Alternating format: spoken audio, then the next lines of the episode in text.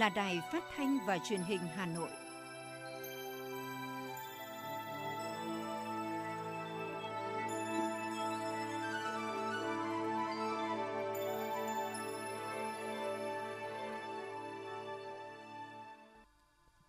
Kính chào quý vị và các bạn. Bây giờ là chương trình thời sự của Đài Phát thanh Truyền hình Hà Nội, phát trực tiếp trên sóng phát thanh tần số FM 90 MHz. Tối nay chủ nhật ngày 27 tháng 3, chương trình có những nội dung chính sau đây.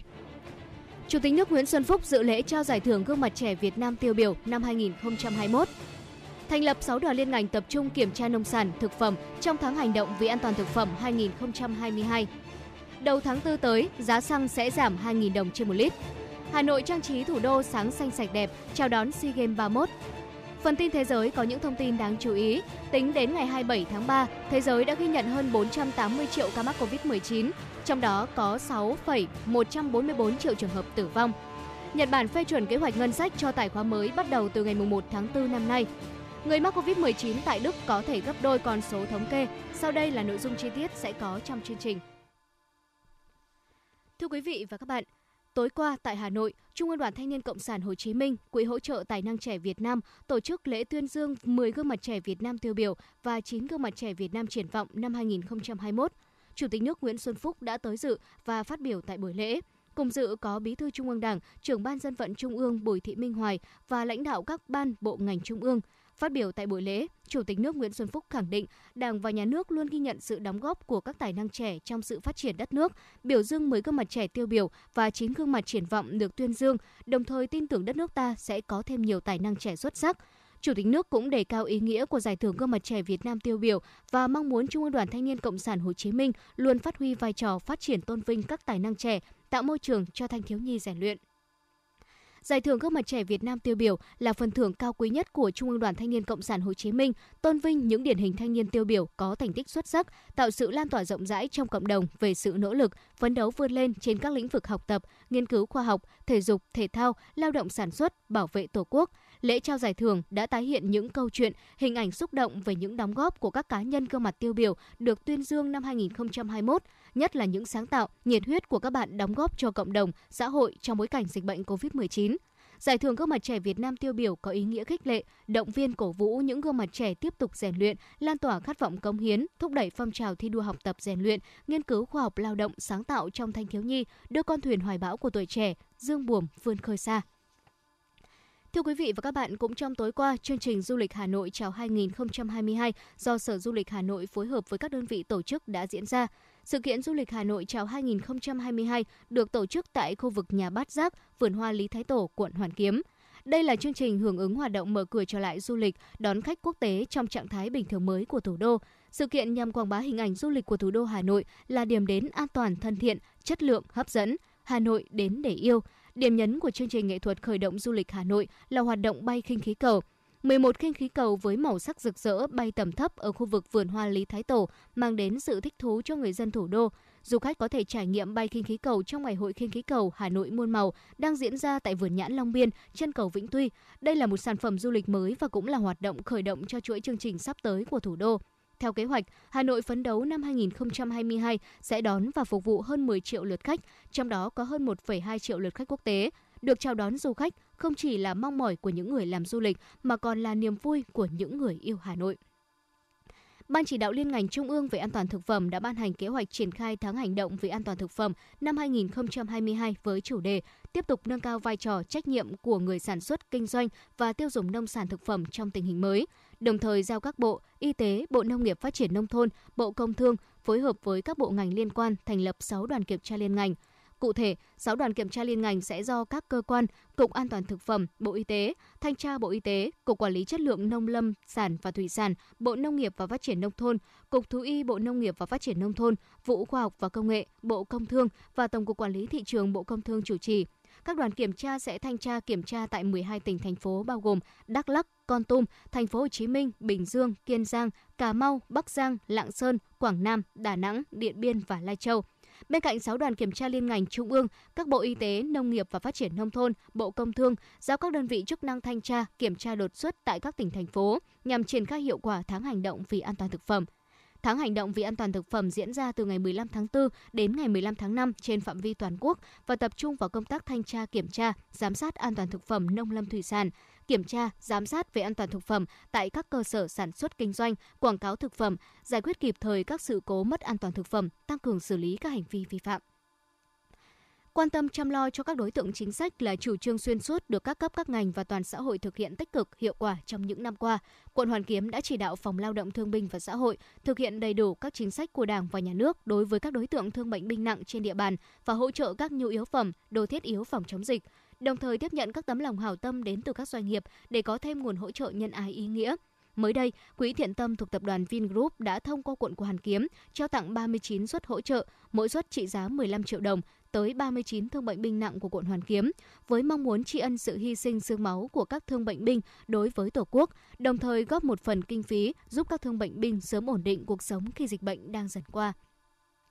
nhằm chia sẻ giúp đỡ các gia đình bị ảnh hưởng bởi COVID-19 giảm bớt phần nào khó khăn, ổn định cuộc sống, chung tay đẩy lùi dịch bệnh. Hội chữ thập đỏ quận Ba Đình, Hà Nội đã phối hợp với nhà hảo tâm trao quà cho các hộ gia đình và các em học sinh có hoàn cảnh khó khăn trên địa bàn. Theo đó, 100 xuất quà đã được trao cho 100 hộ gia đình có hoàn cảnh đặc biệt khó khăn bị ảnh hưởng bởi dịch COVID-19. 50 chiếc xe đạp và 60 suất học bổng cũng đã được trao tặng cho các em có hoàn cảnh khó khăn, đạt thành tích cao trong học tập. Tổng giá trị các phần quà trong chương trình là 250 triệu đồng do gia đình Phó Chủ tịch Tập đoàn Vàng bạc đá quý Doji Đỗ Vũ Phương Anh gửi tặng. Những món quà không chỉ có ý nghĩa về mặt vật chất mà còn là sự khích lệ động viên với nhiều hoàn cảnh đặc biệt, truyền đi thông điệp nhân văn về sự sẻ chia, lá lành, đùm lá rách, giúp người dân vượt qua khó khăn, góp phần cùng địa phương thực hiện tốt công tác an sinh xã hội trong bối cảnh dịch bệnh. Xin được chuyển sang những thông tin kinh tế. Thưa quý vị, Bộ Tài chính vừa công bố lấy ý kiến rộng rãi đối với nghị định gia hạn thời hạn nộp thuế tiêu thụ đặc biệt đối với ô tô sản xuất hoặc lắp ráp trong nước nhằm kịp thời hỗ trợ các doanh nghiệp sản xuất, lắp ráp ô tô trong nước theo nghị quyết số 11 NQCP. Theo đó, Bộ Trình Chính phủ dự kiến gia hạn thời hạn nộp thuế đối với số thuế tiêu thụ đặc biệt phải nộp phát sinh của kỳ tính thuế tháng 6, tháng 7, tháng 8 và tháng 9 năm 2022 đối với ô tô sản xuất hoặc lắp ráp trong nước – Thời hạn gia hạn đối với tất cả số thuế tiêu thụ đặc biệt phát sinh của các kỳ thuế nêu trên là đến hết ngày 20 tháng 11 năm 2022. Tổng cục Thuế vừa có văn bản hướng dẫn Cục Thuế các địa phương áp dụng thống nhất các nhóm hàng hóa dịch vụ được giảm thuế VAT từ 10% xuống còn 8% và mặt hàng không được giảm thuế này theo Nghị định số 15 năm 2022. Với mặt hàng từ kim loại cơ bản như sắt thép, trì kẽm, nhôm đồng, nhưng chưa được phân nhóm cụ thể và chưa có mã sản phẩm, Tổng cục thuế hướng dẫn các hàng hóa này đều thuộc đối tượng không được giảm thuế VAT. Trong đó, Tổng cục thuế cho rằng mặt hàng sắt thép phế liệu không thuộc diện giảm thuế VAT vẫn tính thuế VAT mức 10%. Với việc giảm thuế bảo vệ môi trường với xăng dầu mỡ nhớt từ ngày 1 tháng 4 sẽ góp phần trực tiếp làm giảm giá bán lẻ xăng dầu mỡ nhờn tương ứng là 2.200 đồng một lít đối với xăng và 1.100 đồng một lít đối với dầu diesel, dầu ma rút, dầu nhờn 1.100 đồng trên 1 kg đối với mỡ nhờn, 770 đồng một lít đối với dầu hỏa. Theo Bộ Tài chính, giảm thuế bảo vệ môi trường với nhóm xăng dầu mỡ nhờn sẽ hạn chế sự gia tăng chi phí sản xuất, giảm giá thành sản phẩm, qua đó giúp giảm CPI bình quân năm 2022 ước khoảng 0,76% cho tới 0,85%. Theo Hiệp hội Chế biến và Xuất khẩu Thủy sản Việt Nam, từ đầu năm đến nay, tổng giá trị xuất khẩu đạt 384,8 triệu đô la Mỹ, tăng 93,6% so với cùng kỳ năm trước. Trong đó, xuất khẩu cá tra sang Mỹ đạt 94,57 triệu đô la Mỹ, tăng 119,7% so với cùng kỳ năm ngoái. Mỹ hiện là thị trường số 1 của xuất khẩu cá tra Việt Nam, dự báo sự phục hồi và nhu cầu tiêu thụ mạnh của thị trường Mỹ vẫn tiếp tục trong nửa đầu năm nay. Xuất khẩu cá tra sang thị trường lớn thứ hai là Trung Quốc, Hồng Kông cũng tăng trưởng mạnh trong hai tháng đầu năm nay khi đạt 85,8 triệu đô la Mỹ, tăng 239,6% so với cùng kỳ năm 2021. Xuất khẩu cá tra đang hồi phục sau hơn 2 năm ảnh hưởng nặng nề bởi Covid-19. Tuy nhiên, các doanh nghiệp chế biến xuất khẩu đang phải đối mặt với thiếu nguyên liệu, giá cá nguyên liệu tăng đột biến, cước vận tải tăng theo giá xăng dầu thế giới.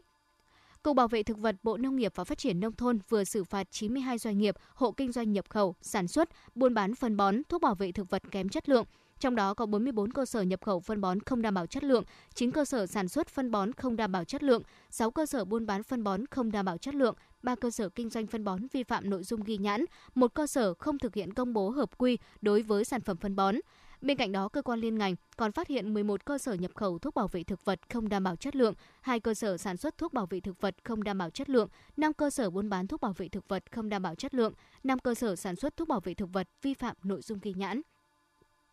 Bộ Công Thương cho biết thời gian qua, việc phát triển điện mặt trời mái nhà còn một số bất cập. Nhiều nhà đầu tư tập trung ở một số địa phương có cường độ bức xạ cao, số giờ nắng trung bình trong năm lớn, trong khi hạ tầng lưới điện chưa đáp ứng yêu cầu về truyền tải. Phần lớn các nhà đầu tư là doanh nghiệp tư nhân mới thành lập, chủ yếu tập trung lắp đặt thiết bị để bán điện. Đoàn kiểm tra của Bộ Công Thương đã phát hiện nhiều vi phạm tại công ty trách nhiệm hữu hạn MTV Điện lực Đồng Nai, Công ty Điện lực Bình Dương, Bình Phước, Ninh Thuận, Bình Thuận, Gia Lai trong việc ký hợp đồng mua bán điện có công suất vượt quá thỏa thuận đấu nối, chấp thuận đấu nối gây quá tải, nghiệm thu, ký hợp đồng mua bán không đúng đối tượng, thiếu minh bạch. Bộ Công Thương yêu cầu các công ty điện lực chịu trách nhiệm cho những hành vi này.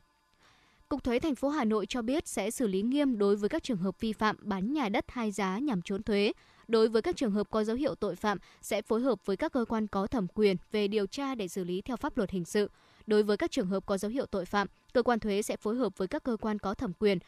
Cục Thuế thành phố Hà Nội cũng khuyến nghị người dân và doanh nghiệp khi phát sinh các giao dịch chuyển nhượng bất động sản cần kê khai chính sách trung thực, đầy đủ, giá thực tế chuyển nhượng bất động sản trên hợp đồng chuyển nhượng cũng như trên hồ sơ khai thuế, phí để bảo vệ chính quyền lợi của bản thân. Thưa quý vị và các bạn, nhận thức rõ tác động của môi trường đối với sự phát triển bền vững, Thời gian qua, Đoàn Thanh niên Cộng sản Hồ Chí Minh thành phố Hà Nội đã triển khai nhiều hoạt động khích lệ đoàn viên thanh niên tham gia bảo vệ môi trường, ứng phó với biến đổi khí hậu. Nhiều ý tưởng mô hình đã phát huy hiệu quả được đánh giá cao. Hưởng ứng các hoạt động bảo vệ môi trường, quận đoàn Hà Đông đã phát động các cơ sở tham gia tổng vệ sinh môi trường, trụ sở cơ quan, nơi làm việc, duy trì tổ chức thường xuyên các hoạt động tình nguyện, tạo hành lang, vỉa hè, đường phố xanh sạch đẹp, tổ chức bóng xóa quảng cáo không đúng nơi quy định. Trong tháng thanh niên năm 2022, quận đoàn Hà Đông đã triển khai hàng loạt hoạt động, phong trào sôi nổi, thiết thực vì cộng đồng như thực hiện ngày Chủ nhật xanh với chùm hoạt động ý nghĩa. Mỗi cơ sở đoàn xây dựng ít nhất một sân chơi thiếu nhi, chung tay bảo vệ môi trường bằng những việc làm thiết thực ý nghĩa như trồng cây xanh, bảo vệ rừng, nhân rộng mô hình vườn ươm thanh niên, giảm thiểu sử dụng rác thải nhựa, vệ sinh môi trường xanh sạch đẹp. Không chỉ có các công trình mà phong trào tuổi trẻ sáng tạo trong việc chỉnh trang đô thị, làm đẹp cảnh quan môi trường còn lan tỏa đến các đoàn phường, Bà Nguyễn Huyền Trang, Bí thư Đoàn Thanh niên phường Phúc La, quận Hà Đông chia sẻ. À, trong công tác bảo vệ môi trường thì đoàn thanh niên ờ, cùng với các mặt trận và đoàn thể giao quân vệ sinh môi trường vào sáng thứ bảy hàng tuần và bên cạnh đó thì cũng vận động các ờ, bạn đoàn viên cũng chia sẻ các thông tin hữu ích về bảo vệ môi trường để trên các trang mạng xã hội các thông tin hữu ích để người dân cũng nắm được và cũng cùng với uh, tổ chức Ờ, tích cực trong công tác bảo vệ môi trường. Ờ, đoàn thanh niên cũng triển khai các tuyến đường ờ, tự quản phối hợp với hội phụ nữ tiến hành phân loại rác. Và bên cạnh đó là cũng có những thiết kế những cái banner khẩu hiệu để cùng với đội tuyên truyền cổ động trực quan ấy, cũng về công tác phòng chống rác thải nhựa. Cùng với tuổi trẻ của đoàn Hà Đông, nhiều tổ chức đoàn trên địa bàn thành phố cũng đã có những hoạt động thiết thực nhằm huy động đoàn viên thanh niên tham gia bảo vệ môi trường. Nhiều đoàn cơ sở đã đăng ký bảo vệ góc phố xanh, vỉa hè sạch, tham gia dỡ bỏ hàng trăm biển quảng cáo cũ bẩn trên các bờ tường, cột điện, công trình công cộng. Đoàn thanh niên các địa phương khu vực ngoại thành đã huy động các đội thanh niên tình nguyện chung sức xây dựng nông thôn mới, tham gia lao động tổ chức xây dựng mới đường liên thôn, liên xóm và cứng hóa đường giao thông nông thôn bà Nguyễn Thị Minh Nguyệt, Phó Bí thư Đoàn Thanh niên Cộng sản Hồ Chí Minh huyện Thanh Oai và bà Nguyễn Kim Anh, Bí thư Đoàn Thanh niên Cộng sản Hồ Chí Minh huyện Trương Mỹ chia sẻ. Chúng tôi đã thường xuyên duy trì các hoạt động ngày thứ bảy tình nguyện và ngày chủ nhật xanh, qua đó để huy động lực lượng đoàn viên thanh niên ra quân để bóc xóa biển quảng cáo ra vặt, vệ sinh môi trường, làm sạch cảnh quan đường làng ngõ xóm và đặc biệt là trong giai đoạn này thì chúng tôi cũng chỉ đạo các đơn vị là sẽ tổ chức ờ, tập trung thực hiện các cái con đường bích họa, tuyến đường bích họa và trồng cây xanh qua đó thì sẽ góp phần làm đẹp cảnh quan của à, môi trường và góp phần xây dựng nông thôn mới. À, theo sự chỉ đạo của thành đoàn Hà Nội, tuổi trẻ chung tay xây dựng nông thôn mới thì chúng tôi cũng đã chỉ đạo 100% đoàn các cơ sở sẽ triển khai đồng loạt các hoạt động như là vệ sinh môi trường, bóc xóa biển quảng cáo sao vặt, rồi vẽ tranh tường bích họa và thực hiện tất cả những cái hoạt động mà liên quan tới các cái công trình, các cái phần việc có thể uh, góp phần vào một trong 19 tiêu chí để xây dựng nông thôn mới ở trên địa bàn thì Cái việc mà chủ động triển khai các hoạt động về bảo vệ môi trường cũng là cái việc mà chúng tôi xác định là hành động thiết thực để thanh niên tham gia xây dựng nông thôn mới. Thì ờ, chúng tôi với cái ý thức và nhận thức như vậy thì ừ, chúng tôi triển khai thứ nhất là ngày chủ nhật xanh, vừa thu hút sự tham gia của thanh niên, vừa là giáo dục về cái ý thức bảo vệ à, môi trường cho các em thiếu nhi ờ, nếu như mà ừ, chỉ là để ra quân, để lấy hình ảnh thì thực sự là không hiệu quả mà cái ngày chủ nhật xanh ở đây là chúng tôi ờ, đã duy trì là thực hiện hàng tuần và thực sự là đã thành nếp của ờ, huyện Trương Mỹ đoàn viên thanh niên huyện Trương Mỹ và cũng đã được là cộng đồng dân cư đánh giá rất cao. À, ngoài ra thì đối với cái, cái việc bảo vệ môi trường thì hành động khác nữa là chúng tôi đã làm đó là tuyên truyền về phân loại rác.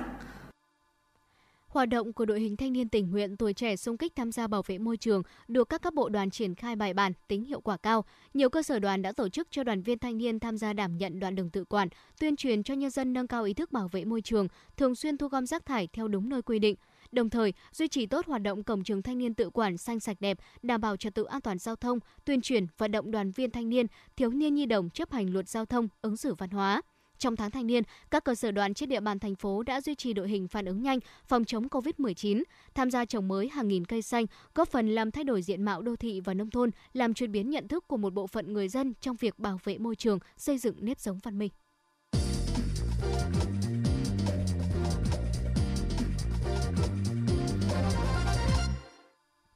Xin chuyển sang những thông tin khác. Thưa quý vị, kể từ đầu dịch đến nay, Việt Nam có 8 triệu 919.557 ca nhiễm, đứng thứ 14 trên 225 quốc gia và vùng lãnh thổ. Trong khi với tỷ lệ số ca nhiễm trên 1 triệu dân, Việt Nam đứng thứ 121 trên 225 quốc gia và vùng lãnh thổ, bình quân cứ 1 triệu người thì sẽ có hơn 90.000 ca nhiễm. Các địa phương ghi nhận số nhiễm tích lũy cao trong đợt dịch này là Hà Nội, Thành phố Hồ Chí Minh, Nghệ An, Bình Dương và Hải Dương. Về tình hình điều trị, có thêm gần 165.000 bệnh nhân được công bố khỏi bệnh, nâng tổng số ca được điều trị khỏi là 5 triệu 167.000 ca. Ngoài ra, có 3.353 ca đang nặng đang được điều trị. Về số bệnh nhân tử vong, tính từ 17 giờ 30 ngày 25 tháng 3 đến 17 giờ 30 ngày 26 tháng 3, cả nước ghi nhận 62 ca tử vong tại 26 tỉnh thành phố. Trung bình số ca tử vong ghi nhận trong 7 ngày qua là 63 ca trên một ngày. Tổng số ca tử vong do COVID-19 tại Việt Nam tính đến nay là 42.258 ca, chiếm tỷ lệ 0,5% so với tổng số ca nhiễm. Thực tế cho thấy tiêm vaccine là một trong những biện pháp hiệu quả chủ động để phòng chống mắc bệnh COVID-19. Mặc dù không có một loại vaccine nào có hiệu lực bảo vệ 100% sau tiêm chủng mà vẫn còn một tỷ lệ nhất định bị mắc bệnh, nhưng các triệu chứng thường nhẹ và không để lại di chứng, biến chứng nặng nề. Nếu tỷ lệ tiêm chủng cao, độ bao phủ trong cộng đồng đạt từ 70 cho đến 85% trở lên thì sẽ giảm nguy cơ lây lan dịch bệnh và bảo vệ cộng đồng hiệu quả trước các tác nhân gây bệnh, đồng thời giúp cuộc sống sớm trở lại bình thường và phát triển kinh tế. Do đó, các địa phương của Hà Nội đang nỗ lực tập trung hoàn thành tiêm phủ vaccine mũi 3 trong tháng 3 này. Ủy ban nhân dân thành phố Hà Nội vừa ban hành chỉ thị về trang trí, vệ sinh môi trường thủ đô hướng tới Đại hội thể thao Đông Nam Á SEA Games lần thứ 31 để xây dựng thủ đô sạch đẹp ấn tượng. Chào mừng SEA Games 31, Chủ tịch Ủy ban nhân dân thành phố Hà Nội yêu cầu các đơn vị liên quan tổ chức phát động đợt cao điểm từ ngày 1 tháng 4 đến ngày 31 tháng 5 vệ sinh môi trường trên địa bàn toàn thành phố hướng tới SEA Games 31 với chủ đề Vì một thủ đô sáng xanh sạch đẹp vào 6 giờ 30 thứ bảy hàng tuần đồng thời đẩy mạnh việc chỉnh trang đô thị với phương châm trật tự, kỷ cương, an toàn, sáng xanh sạch đẹp, đẩy mạnh xây dựng người Hà Nội thanh lịch văn minh trong hệ thống chính trị, trong các cơ quan, đơn vị, các thôn làng, tổ dân phố, trong mỗi gia đình và mọi người dân, xây dựng văn hóa người Hà Nội mỗi người dân nói lời hay, làm việc tốt, ứng xử đẹp, đồng thời vận động người dân thực hiện nếp sống văn minh, không vứt rác ra đường, không lấn chiếm vỉa hè làm nơi buôn bán không đúng quy định. Sáng nay, huyện Thường Tín tổ chức lễ phát động cuộc vận động toàn dân rèn luyện thân thể theo gương Bắc Hồ vĩ đại, ngày chạy Olympic vì sức khỏe toàn dân, phát động và chung kết giải chạy báo Hà Nội lần thứ 47 vì hòa bình, chào đón SEA Games 31 và kỷ niệm 76 năm Ngày Thể thao Việt Nam 27 tháng 3. Phát biểu phát động tại buổi lễ, lãnh đạo huyện Thường Tín nhấn mạnh, Cuộc vận động toàn dân luyện thân thể theo gương Bắc Hồ vĩ đại, ngày chạy Olympic vì sức khỏe toàn dân và giải chạy báo Hà Nội mới lần thứ 47 vì hòa bình nhằm vận động phong trào tập luyện thể dục thể thao trong các tầng lớp nhân dân, lực lượng vũ trang, cán bộ, công nhân viên chức lao động và học sinh trong toàn huyện, đẩy mạnh phong trào rèn luyện thân thể theo gương Bắc Hồ vĩ đại, tạo thành hoạt động truyền thống hàng năm, từng bước xây dựng thói quen thường xuyên tập thể dục thể thao, nâng cao sức khỏe, phục vụ học tập, lao động, xây dựng và bảo vệ Tổ quốc, đồng thời tuyên truyền nâng cao nhận thức của các ngành từ huyện đến cơ sở về vai trò, ý nghĩa, tác dụng của luyện tập thể dục thể thao trong việc nâng cao chất lượng cuộc sống nhân dân, chất lượng nguồn nhân lực, xây dựng lối sống và môi trường văn hóa lành mạnh, góp phần củng cố khối đoàn kết toàn dân. Ngay sau lễ phát động, các đồng chí lãnh đạo huyện cùng người dân thị trấn Thường Tín đã hưởng ứng tham gia ngày chạy Olympic vì sức khỏe toàn dân, biểu dương lực lượng, động viên phong trào thể dục thể thao quần chúng của huyện ngày càng phát triển. Kỷ niệm 76 năm Ngày Thể thao Việt Nam 27 tháng 3 và chào mừng Đại hội Thể thao Đông Nam Á lần thứ 31, Thư viện Hà Nội giới thiệu đến độc giả hơn 300 tài liệu sách, báo trưng bày công tác thể dục thể thao. Các tài liệu được tuyển chọn theo ba nội dung chính: quan điểm, đường lối của Đảng và Nhà nước về công tác thể dục thể thao, 76 năm thể thao Việt Nam, một chặng đường vinh quang, Hà Nội hướng tới SEA Games 31, hoạt động cung cấp cho bạn đọc các văn kiện của Đảng, văn bản pháp quy của nhà nước về công tác thể dục thể thao, lịch sử, quá trình phát triển, những thành tích của thể thao Việt Nam trong 76 năm qua, công tác chuẩn bị cho SEA Games 31 của Hà Nội, đồng thời tôn vinh các vận động viên, huấn luyện viên đã góp phần giúp thể thao Việt Nam ghi dấu ấn trên các đấu trường quốc tế và khu vực. Trưng bày diễn ra đến ngày 25 tháng 4 tại số 47 Bà Triệu, quận Hoàn Kiếm, Hà Nội. Thưa quý vị và các bạn, ngày 26 tháng 3 tại huyện Đông Anh, Hà Nội đã diễn ra lễ kỷ niệm 290 năm ngày mất ông tổ nghề rối nước Đào Thục năm 1732 năm 2022, Đào tướng công Nguyễn Đăng Vinh. Lễ kỷ niệm 290 năm ngày mất ông tổ nghề rối nước Đào Thục bao gồm các hoạt động dân hương tưởng nhớ công ơn người đã truyền dạy nghề rối cho quê hương, trình diễn rối nước phục vụ nhân dân địa phương và du khách. Đây cũng là dịp giáo dục truyền thống, tôn vinh giá trị di sản văn hóa cổ truyền, đồng thời khích lệ, động viên con em quê hương Đào Thục chung tay gìn giữ vốn văn hóa cổ. Trong hai ngày 26 và 27 tháng 3 tại Cung Văn hóa Hữu nghị Hà Nội đã diễn ra triển lãm cổ vật cung đình Huế đầu tiên tại Hà Nội. Triển lãm do Hội sưu tập cổ vật cung đình Huế phối hợp với công ty Thành Ngọc tổ chức với mong muốn giúp công chúng được tận mắt chiêm ngưỡng, tìm hiểu và có cái nhìn rõ rệt hơn về văn hóa cung đình Huế, bản sắc văn hóa độc đáo của một triều đại gắn liền với những biến thiên thăng trầm trong dòng chảy của lịch sử dân tộc. Phản ánh của phóng viên Như Hoa. Triển lãm cổ vật cung đình Huế trưng bày hơn 200 hiện vật của 19 nhà sưu tầm cổ vật Việt Nam đến từ các tỉnh thành Hà Nội, Hải Dương, Nam Định, Hải Phòng, Vĩnh Yên, Long An và một công ty đến từ Paris, tập trung giới thiệu về đồ gốm sứ, tranh thêu, ngự phục triều đình có niên đại từ triều Nguyễn trải qua các đời vua từ Gia Long, Minh Mạng, Triệu Thị, Tự Đức, Bảo Đại như đồ ngự dụng, đồ quan dụng, dòng tứ trụ triều đình, đồ vàng bạc, ngà voi dùng trong hoàng cung. Bên cạnh những hiện vật gốm sứ, triển lãm còn trưng bày một số tranh theo cung đình như long bào, phượng bào, mãng bào, đồ dùng cho các hoàng tử công chúa. Những bức tranh theo cung đình vô cùng độc đáo, được tạo nên từ bàn tay tài hoa và tâm huyết của những người thợ dân gian Việt Nam. Nhà sưu tập Đặng Mỹ Huyền Linh của Hà Nội và Nguyễn Thanh Huy đến từ Hải Phòng chia sẻ. Hôm nay tôi mang bộ sưu tập cả uh, ngự dụng, cả quan dụng đồ ngự dụng thì tất nhiên đó là đồ vua dùng đồ trong cung vua. Và đồ chỉ lưu gọi là lưu hành trong trong nội bộ trong cung vua thôi. Và còn đồ quan dụng thì có thể là mình hiểu theo cái ý là là vua đặt hàng riêng để tặng cho những cái vị quan nào người ta có công có sắc trong triều đình lập nên một cái công trạng gì. Ngày hôm nay thì tôi có mang đến triển lãm 15 hiện vật là đồ ngự cung đình, đồ ký kiểu Huế trải dài từ thời Lê Trịnh đến uh, uh, cuối triều Nguyễn. Toàn bộ đây là các cái gọi là các chân phẩm dành cho vua chúa, hoàng hậu, thái tử rồi các quan tứ trụ triều đình trong hoàng cung, trong nội cung. Xác định là mình sưu tầm là để lưu giữ, nghiên cứu và truyền cảm hứng cho mọi người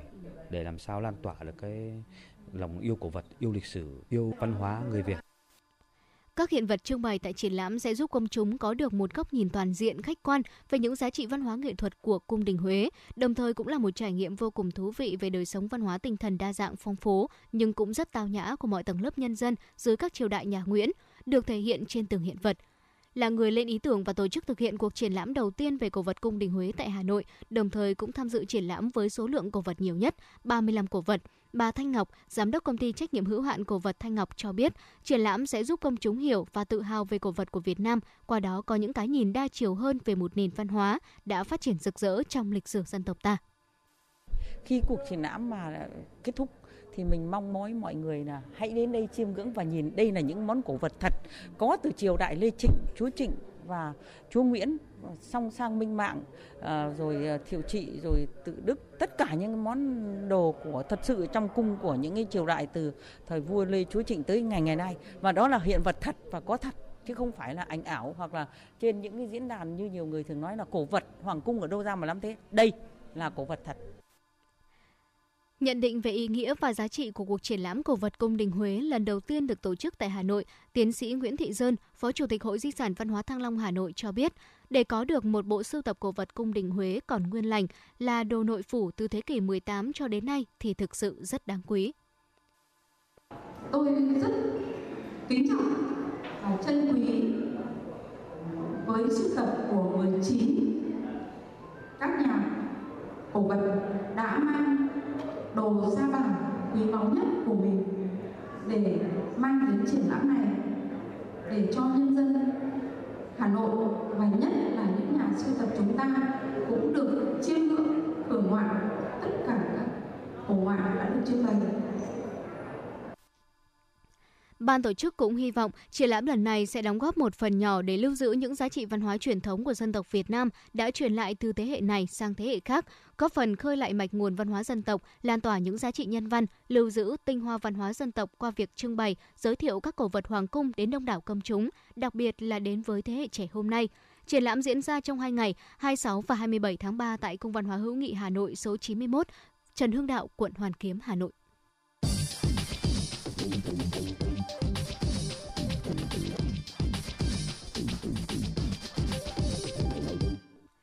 Xin được chuyển sang phần tin thế giới. Thưa quý vị và các bạn, Tổng thống Mỹ Joe Biden đã đến thành phố Zhezhou ở Đông Nam Ba Lan, cách biên giới Ukraine khoảng 80 km. Chuyến thăm của Tổng thống Mỹ kéo dài 2 ngày bắt đầu từ ngày 25 tháng 3 sau một loạt hội đỉnh thượng đỉnh về vấn đề Ukraine ở Bruxelles, Bỉ. Mỹ đã chấp nhận chia sẻ khó khăn và hỗ trợ cho 100.000 người tị nạn từ Ukraine. Theo báo cáo, Ba Lan hiện đã tiếp nhận hơn 2,2 triệu người sơ tán từ Ukraine, trong tổng số khoảng 3,7 triệu người đã đổ qua các khu vực biên giới ở Trung Âu trong một tháng qua. Một số người dân khác vẫn chưa thoát khỏi khu vực chiến sự Mariupol, miền đông Ukraine. Ba Lan là điểm dừng chân cuối cùng trong chuyến công du châu Âu của Tổng thống Joe Biden vào tuần này với cam kết của Mỹ trong việc bảo vệ các thành viên NATO, đặc biệt là Ba Lan. Thượng viện Nhật Bản vừa phê chuẩn kế hoạch ngân sách 107.600 tỷ yên, khoảng 900 tỷ đô la Mỹ cho tài khóa mới bắt đầu từ ngày 1 tháng 4 năm nay, chỉ ít tuần sau khi dự thảo này sẽ được Hạ viện thông qua. Đây là mức chi tiêu cao kỷ lục của đảo quốc mặt trời mọc năm thứ 10 liên tiếp. Nga ban hành luật về hành vi thông tin sai lệch đối với các cơ quan chính phủ. Luật trên do Tổng thống Nga Vladimir Putin ký ban hành vào ngày 25 tháng 3 vừa qua. Theo luật này, hình phạt dự kiến cũng tương tự như hình phạt đối với những hành vi làm mất uy tín và tuyên truyền thông tin sai lệch về các lực lượng vũ trang Nga. Tính đến ngày 27 tháng 3, thế giới đã ghi nhận hơn 480 triệu ca mắc COVID-19, trong đó có 6.144 triệu trường hợp tử vong. Tại Đông Nam Á, Malaysia thông báo ghi nhận thêm 21.839 ca mắc mới, trong đó có 21.552 ca lây nhiễm trong nước. Theo Bộ Y tế Malaysia, 84,1% dân số nước này đã được tiêm ít nhất là một mũi vaccine phòng bệnh, 79% đã được tiêm các mũi cơ bản và 47,8% đã được tiêm mũi tăng cường. Hàn Quốc ghi nhận ca mắc mới dưới mức là 400.000 ca một ngày, thứ ba liên tiếp trong bối cảnh nước này dần nới lỏng các biện pháp hạn chế dù biến thể Omicron vẫn tiếp tục lây lan. Hàn Quốc đang trải qua làn sóng dịch bệnh nghiêm trọng nhất kể từ khi dịch bùng phát, khiến tổng số ca mắc bệnh tại quốc gia này vượt mốc 10 triệu vào đầu tuần này. Tại châu Âu, Ireland cho biết đã ghi nhận 9.324 ca mắc mới, mức cao nhất kể từ khi nước này dỡ bỏ quy định đeo khẩu trang hồi cuối tháng 2. Số bệnh nhân phải nhập viện cũng tăng lên mức cao nhất với 1.466 ca. Nước này cũng ghi nhận 55 bệnh nhân COVID-19 phải điều trị tích cực, cao hơn so với con số là 47 ca của tháng trước. Tại Đức, Bộ trưởng Y tế Karl Lauterbach cho rằng số ca mắc tại nước này trên thực tế có thể gấp đôi so với con số thống kê. Theo thống kê, trong vòng 24 giờ qua, Đức đã ghi nhận 296.498 ca mắc mới. Tỷ lệ lây nhiễm trung bình trong 7 ngày qua đã tăng nhẹ lên mức là 1.756 trên mỗi 100.000 dân. Số ca tử vong vẫn ở mức cao, khoảng 300 ca một ngày và cảnh báo nguy cơ hệ thống y tế bị quá tải là không thể chấp nhận được. Mới đây, Air New Zealand cho biết sẽ khai trương các chuyến bay thẳng từ New York đến Auckland trong mùa thu này. Dự kiến vào ngày 17 tháng 9 năm nay, với điểm cất cánh là sân bay quốc tế John F. Kennedy của New York và hạ cánh tại sân bay quốc tế Auckland, New Zealand. Tổng thời gian của chuyến bay là 17 tiếng 35 phút, một trong những thời gian bay dài nhất trên thế giới. Chuyến bay này được ra mắt chỉ vài tháng sau khi New Zealand bắt đầu chào đón khách du lịch quốc tế đã tiêm phòng đầy đủ, dự kiến bắt đầu vào tháng 5 năm nay. Ngày 26 tháng 3, hàng nghìn người ở khu vực gần núi lửa Than của Philippines đã được yêu cầu rời khỏi nhà để đảm bảo an toàn khi núi lửa này phun trào lúc 7 giờ 22 phút theo giờ địa phương tức là 6 giờ 22 phút sáng cùng ngày theo giờ Việt Nam. Dự báo sẽ còn xảy ra thêm vài đợt phun trào nữa mà có thể tạo ra các khối khí, trò bụi và mảnh vỡ nguy hiểm, cũng như nguy cơ sóng thần. Do đó, người dân sống ở khu vực quanh hồ được khuyến nghị phải sơ tán sau khi cảnh báo núi lửa phun trào được nâng từ mức 2 lên mức 3. Nhà chức trách Philippines đã huy động cảnh sát để ngăn người dân đi vào những khu vực nguy cơ cao.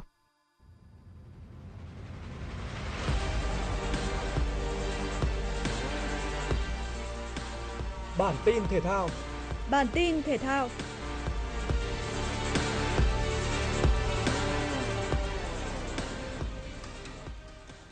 Sau khi ổn định nơi đóng quân và nghỉ ngơi hồi phục thể trạng, đội tuyển Việt Nam đã bước vào buổi tập đầu tiên tại sân vận động Saitama. Huấn luyện viên Park Hang-seo đã ưu tiên cho các bài vận động tự do với bóng, mục đích là giúp các cầu thủ lấy lại tinh thần hứng khởi cũng như thư giãn gân cốt sau cuộc hành trình dài từ Việt Nam sang Nhật Bản. Sau nội dung khởi động, trời đổ mưa dày hạt kèm theo nhiệt độ hạ thấp và gió giật rất mạnh, khiến các cầu thủ gặp khá nhiều khó khăn trong việc kiểm soát bóng. Lo ngại sức khỏe các học trò có thể bị ảnh hưởng trong điều kiện thời tiết bất lợi như vậy, huấn luyện viên Park quyết định thu quân khi buổi tập mới trôi qua chưa đến 50 phút. Hôm nay, đội tiếp tục có buổi tập nhằm có sự chuẩn bị tốt nhất cho trận đấu với đội tuyển Nhật Bản diễn ra vào ngày 29 tháng 3 tới. Dạng sáng nay đã diễn ra nhiều trận giao hữu quốc tế thuộc FIFA Days. Đội tuyển Tây Ban Nha tiếp đón Albania trên sân nhà. Với tính chất thử nghiệm đội hình, nhiều cầu thủ trẻ đã được trao cơ hội thi đấu chính. Trước đối thủ yếu hơn về mọi mặt, đội tuyển Tây Ban Nha không gặp nhiều khó khăn để áp đặt thế trận. Tuy nhiên, họ lại thi đấu bế tắc trong hiệp 1 và không có nhiều cơ hội đáng chú ý. Phải sang tới hiệp 2, nhờ những sự điều chỉnh về mặt nhân sự, lối chơi của đội chủ nhà mới trở nên khởi sắc hơn. Phút 75, tận dụng sai lầm của hàng phòng ngự áo trắng, Ferran Torres có pha băng xuống và dứt điểm tinh tế, mở tỷ số trận đấu. Sau bàn thắng, các cầu thủ Tây Ban Nha thi đấu có phần chủ quan và đến phút 84, Paul Torres đánh đầu đưa bóng đập trúng người Unsuni bay vào lưới, mang về cho đội khách bàn gỡ. Phút thi đấu chính thức cuối cùng, Dani Olmo đã có một cú sút xa ấn định tỷ số 2-1, mang về chiến thắng cho đội tuyển Tây Ban Nha. Đội tuyển Israel đến làm khách trên sân của đội tuyển Đức, đội chủ nhà làm chủ hoàn toàn thế trận. Bộ đôi ngôi sao thuộc biên chế Chelsea, Kai Havertz và Timo Werner thi đấu nổi bật trên hàng công của tuyển Đức. Phút 36, tỷ số đã được mở sau một quả phạt góc. Havertz bật cao đánh đầu đánh bại hoàn toàn hàng thủ Israel. Trước khi hiệp 1 khép lại, từ quả đá phạt của Gundogan, Vienna băng vào chính xác để đệm bóng nhân đôi cách biệt cho đội chủ nhà. Sang hiệp 2, Đức tiếp tục thi đấu áp đảo. Vienna có thêm một lần sút tung lưới Israel ở phút 50, nhưng bàn thắng không được công nhận vì lỗi việt vị. Kịch tính được đẩy lên cao trong những phút cuối, khi lần lượt Thomas Muller và Cohen sút hỏng các quả 11 mét của Đức và Israel. Thắng chung cuộc 2-0, Đức tự tin bước vào trận giao hữu tiếp theo gặp Hà Lan vào ngày 30 tháng 3. Dự báo thời tiết đêm nay và ngày mai ngày 28 tháng 3 năm 2022 Đài khí tượng thủy văn khu vực đồng bằng Bắc Bộ cho biết một bộ phận không khí lạnh ở phía Bắc tràn tới Hà Nội. Do ảnh hưởng của không khí lạnh nén rãnh áp thấp nên ngày hôm nay 27 tháng 3, Hà Nội và một số nơi sẽ có mưa rào, có nơi xảy ra rông, gió đông bắc cấp 2 cấp 3, thời tiết chuyển rét về đêm và sáng. Nhiệt độ thấp nhất tại khu vực nội thành từ 18 cho tới 20 độ C, ngoại thành là 17 đến 19 độ C. Các nơi còn lại thuộc khu vực Bắc Bộ từ đêm nay đến ngày mai, mưa rào và rông, có nơi có mưa vừa mưa to. Các tỉnh từ Thanh Hóa đến Thừa Thiên Huế, mưa rào và rông rải rác từ ngày mai. Trong mưa rông, các tỉnh thành phố thuộc khu vực nêu trên có khả năng xảy ra lốc xét, mưa đá và gió giật mạnh. Từ ngày hôm nay, thời tiết khu vực Bắc Bộ và Bắc Trung Bộ chuyển rét với nhiệt độ thấp nhất, phổ biến từ 17 cho tới 20 độ C, vùng núi có nơi dưới 15 độ C. Quý vị và các bạn vừa nghe chương trình Thời sự tối của Đài Phát thanh Truyền hình Hà Nội, chịu trách nhiệm sản xuất Phó Tổng giám đốc Nguyễn Tiến Dũng, chương trình do biên tập viên Trà My, Nguyễn Hằng, phát thanh viên Thu Thảo cùng kỹ thuật viên Mạnh Thắng thực hiện. Thân ái chào tạm biệt và hẹn gặp lại trong những chương trình thời sự sau.